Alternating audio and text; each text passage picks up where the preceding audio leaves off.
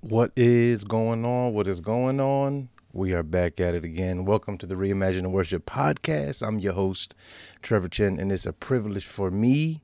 I always do this wrong, but for me to be here with you and you be here with me, it's I'm just happy you're here. You could have been anywhere else, but you're here with us. I watched a TikTok the other day, and there was this young dude on the drums. He was like, "I'm a church musician. Of course, I'm gonna wear a beanie because of my man. I got my beanie on today. Plus, it's cold in the basement, and my heater just broke. Bow." That's how life go, ain't it? Yo, listen, thanks for being here. Once again, we are at part five. If this is your first time here, I want to say welcome. Thanks for coming. Reimagine the Worship is a space for for creatives to learn, to grow, to be developed, to be cared for, all of that kind of good stuff. So you can get more information at trevorchin.com. If you're episode five at this point, I'm just assuming that you know what's going on. But if that's a bad assumption, the mission of Reimagining Worship is to foster an environment that inspires and empowers creatives within the church, celebrating their unique gifts and harnessing their talents to enhance worship experiences.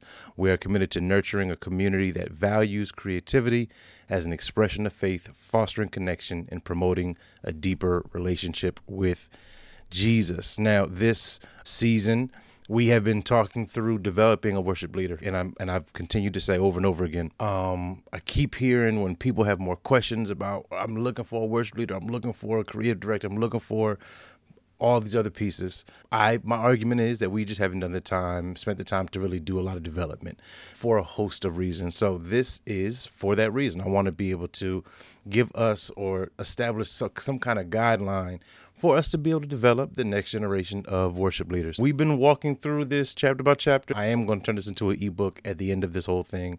So stay tuned to that, lock in. But chapter five is the fifth part that we're diving into today. And this is going to be a little bit shorter. And I know I say that a lot, but this one authentically is going to be a little bit shorter just because we're talking through advancing musical expertise. And I don't want to beat it a horse how much more I think that the end of the episode is here advance your musical expertise. But in the spirit of trying to do this podcast, the we've talked about spiritual growth and development. We've talked about personal growth and development. We've talked about leadership qualities humility in leadership. We've talked about a lot of different aspects understanding the basics um, of music of communication of leadership all that kind of good stuff but as we advance, as you get the grips of a lot of the stuff we talked about in the first four chapters, then it's time to really continue to start to developing deeper our understanding of music, uh, understanding music theory, understanding music implications. We want to grow. We want the music to be better. We want for there to be excellence. We want to in the future be able to write songs for our for our church, custom songs that the team all has collaboration opportunities and all the kind of stuff. We want all of that. So we need to be consistently pushing ourselves for musical growth. I am in the middle of beginning to take lessons again. Now, I mean, I've been playing for 30 Oh my goodness. I remember my first music teacher, Mr. Ice. Mr. Ice was the man. Anyways, Columbus, Ohio. Anyways, but 32, 33 years, whatever the case may be. And like, I'm looking forward to getting back in that student seat just to learn, increase my own self, and and potentially get some some singing lessons myself. So either way, we all we always want to be pushing our own selves to better, to more, to greater heights. And as soon as we feel like you you're comfortable at a space, just push yourself just a little bit more. So chapter five, we're talking about it, advancing musical expertise part of the way that you are that part of the way that people are going to trust your leadership especially in worship is your musical ability or at least ability to be able to communicate music. I know uh, i have a few friends that who are worship leaders who don't who don't necessarily play guitar or piano but can communicate articulately about music and what they want to see and how the song is going to flow and structure and all that kind of stuff, hits and runs and all that. Likewise, I've seen drummers being able be able to do the same thing. yeah, we're going to do this hit. So it's just it's a big thing in this seat in this role. I don't care what nobody says. A musical ability matters and it's going to matter across the board. I think we talked about this in chapter one, but either way, the first big point of this is the foundation of music theory. Set aside weekly study sessions focusing on different aspects of music theory, whether that be chord charts, whether that be how you chart your chart your chords, whether that be are you using sheet music, are you using what are you using? Are you diversifying yourself even within the keys, not using a capo or transpose? It's, it's all right. It's all right. Some of us we do it. It's all right. It's okay. But we're gonna set aside weekly study sessions focusing on dis- different aspects of music theory. Number two is apply music theory knowledge to song arrangements for the worship set list. I'm a, always I'm a believer of when you learn something, immediately apply it or practice it for the sake of embedding it into your regular rhythm of stuff. So if you learn something in music theory, apply it in that rehearsal technique or apply it in that song. If you learn a turnaround or whatever, find a way how to incorporate that turnaround in into Sunday's playlist. There are a lot of things like that that I think help, especially when we're learning. I'll say for me, learning for information's sake, it, it, it, doesn't excite me. It just doesn't excite me. The ability to be able to immediately practice something gives me a lot of joy. But apply music theory knowledge to song arrangements for the worship set list. Again, just apply what you learn in that week. Create exercises or drill key signatures, time signatures, and chord progressions. Practice your skill. I know. I know. Don't check out on me. I know it's rudimentary stuff but when the last time, with your big age, has someone told you don't forget to practice your scales? We need these reminders. I need these reminders. Don't check out on me. Roll, roll with your boy. I said it's gonna be a short episode, but practice scales, practice your time signatures, practice transitioning from three four to four four. Try playing a song in. Yeah, I mean, try playing four four songs in three four. Just be creative. Go create. Go try something, and have the capacity and space in your life to be able to do stuff like that. But um, so the foundation of music theory is super important. Um, practical musicianship.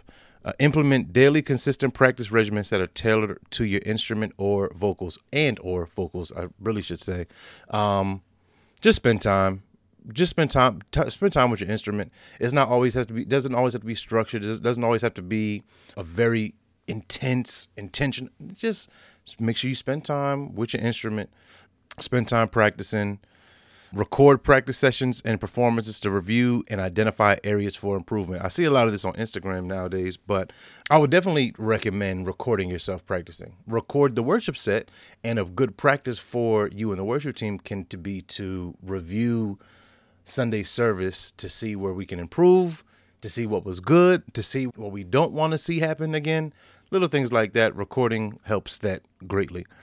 And then uh, in terms of the musicianship piece, engage with other musicians to for we used to call them sheds back in the day. I don't know y'all, y'all do sheds. Y'all know what a shed is? Jam sessions, whatever the case may be. But uh, to refine playing skills and musicality, what that improv. We're gonna talk about improv next, but what that improvisation does is, is that it pushes your ability to be able to think on the go, to think quicker, and to adjust musically wherever music needs to go.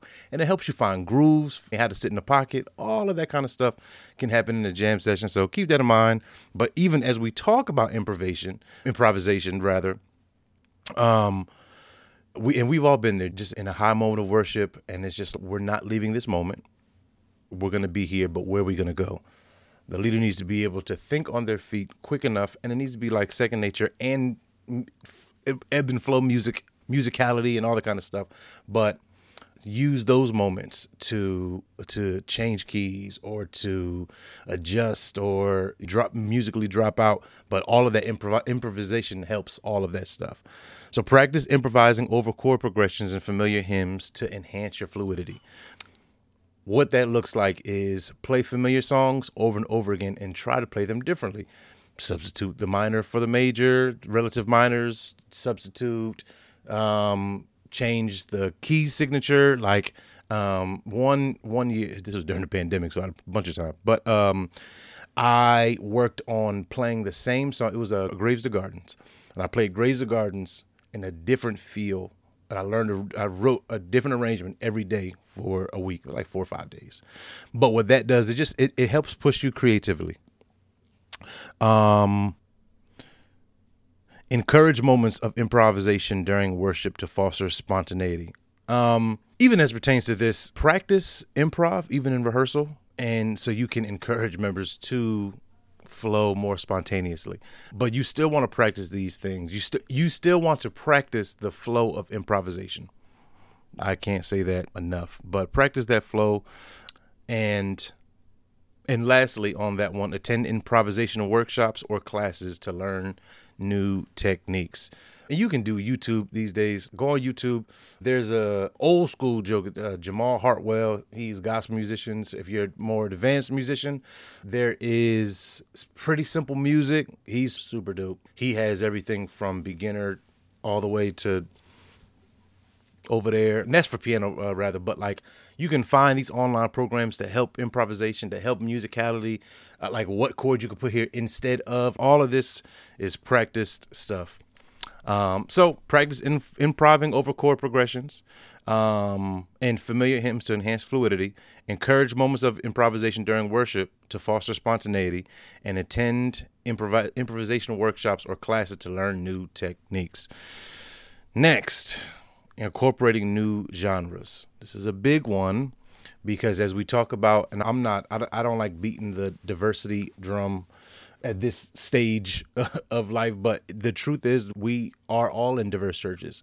And it's also great to push ourselves creatively and musically by incorporating other genres. I like to do hymns because it taps into a older generation, and I like to do CCM because it taps into a certain demographic. I like to do some old school, throw a Tye Tribbett or Fred Hammond type verse or chorus in there to tap into a like all of these are intentional to, to pull. In. Imagine like you're like on a on one of those trolleys going down San Francisco, and you just and you on the trolley and on your way you just grabbing people along. The trolley is not stopping, but just come on. And come on, that's what I see when you include different genres and different styles and different medleys you, you you're in worship through during your worship you're just pulling people along oh yeah i can get down with this like i grew up on it oh yeah i got that cd oh yeah I, I heard that on the radio you're grabbing people on your way to to help them participate in worship with you so Working on new genres is huge. Regularly explore and study music from di- different genres to draw inspiration. Sometimes, and I've done this a few times, like sometimes it's, I like this verse from this song over here, but this genre did it differently and added a bridge. So we're gonna do this verse style with this bridge mix up. Like find new things like that. Two, arrange a familiar worship song in a genre style to present it to the team, in a new genre style to present to the team. Elevation Collective did this well. It took four or five of Elevation staple songs and a bunch of gospel artists redid it. Just give that to the team. Like let them listen, let them hear and and get it and uh, be edified by it and grow with it and practice to it and shed to it and all that kind of stuff. Um, and then one of the things that you can do even in your regular flow of rehearsals is be intentional about throwing a different genre in once a month add it to a song, add it to a tag, do a verse in Spanish, whatever, it, based on your con- your context and congregation. But but yeah, but uh, uh, incorporate new genres, push yourself musically, encourage encourage your team to explore other musical genres, all that good stuff. Just a few more, two more. Technology and musicianship. Integrate music software into your rehearsal process for composing and arranging. Just to talk through the technology aspect, there's so much now from Ableton's to Loop Community to multi tracks to Logic to iRig. Like there's so many software based things that you can do now to help enhance the worship experience. Learn those things, practice those things. I'll I'm developing a list online of like supportive things like all right if you want to record yourself on sundays these are going to be the things that you're going to need. If you want to record use multi-tracks like these are going to be the list of things that you need. So that, all that will be on my website trevorchin.com or reimaginingworship.org and stay up stay updated on new tech tools and resources that can uh, enhance your musicianship. I don't know why the lights just went out. I'm gonna just roll with it. Let's Okay, that's probably my wife upstairs, y'all. Don't worry about that. I didn't tell her I was recording. But stay up to date on technology and all that kind of stuff as it grows, as it, as it develops. And the last thing, the last big thing is teaching to multiply. leadership isn't wor- uh, leadership in worship isn't just about leading from the front it's about multiplying your influence to teach others this is in your team this is for people that want to learn this is even for the person who maybe you are listening to this podcast to help some train someone else make sure you train someone else even in the infancy space of how to train someone else everyone should be reaching out for someone um, so teaching the multiply, organize regular teaching sessions with team members to pass on musical knowledge. Do not just keep all this information for yourself. Like pass this information on. Um, when you're learning something, when you learn a host of things, do it. Have a collaboration event, and you teach everyone on your team all this stuff. Pair up less experienced with musicians with more seasoned ones for mentorship.